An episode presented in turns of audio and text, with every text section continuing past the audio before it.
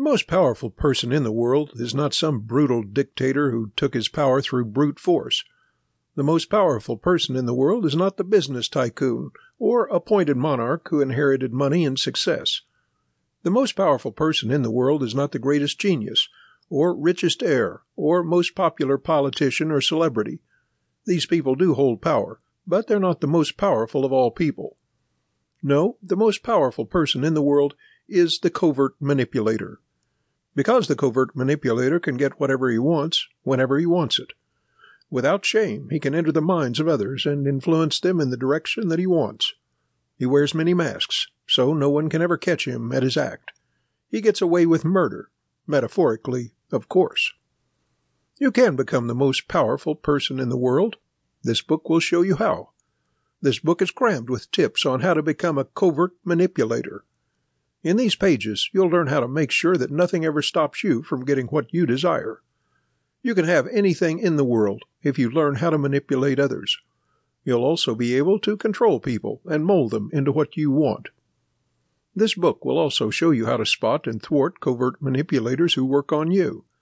Manipulators take away your power. Subverting their attempts helps preserve your power and dignity. You should always be two steps ahead of any manipulator. So, what is the appeal of manipulation? What's the point of it? Well, manipulation is the process of using people. You can use people to achieve various aims that you may have.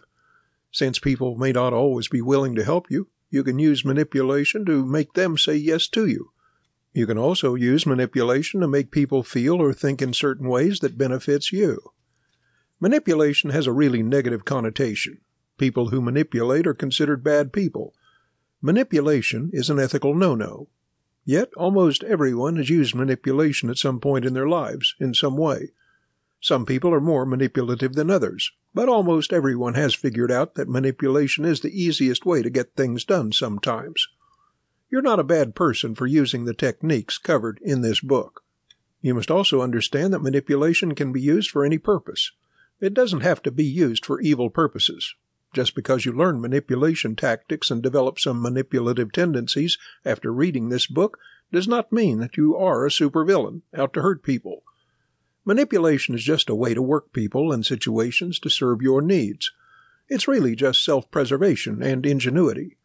The world's greatest politicians are super manipulators, for instance. Their goals are not always evil, but they know how to get people to do what they want. But you need to be careful. Otherwise, no one will have any desire to do things for you, and they will avoid associating with you. You'll blow the trust and faith of others if you're caught using manipulation. So that's why you must be a covert manipulator. The whole theme of this book is teaching you how to manipulate while being covert about it. Covert means that you work under a cover, that you're sneaky and stealthy. You want to manipulate others without getting caught. This book will show you how to operate in stealth mode.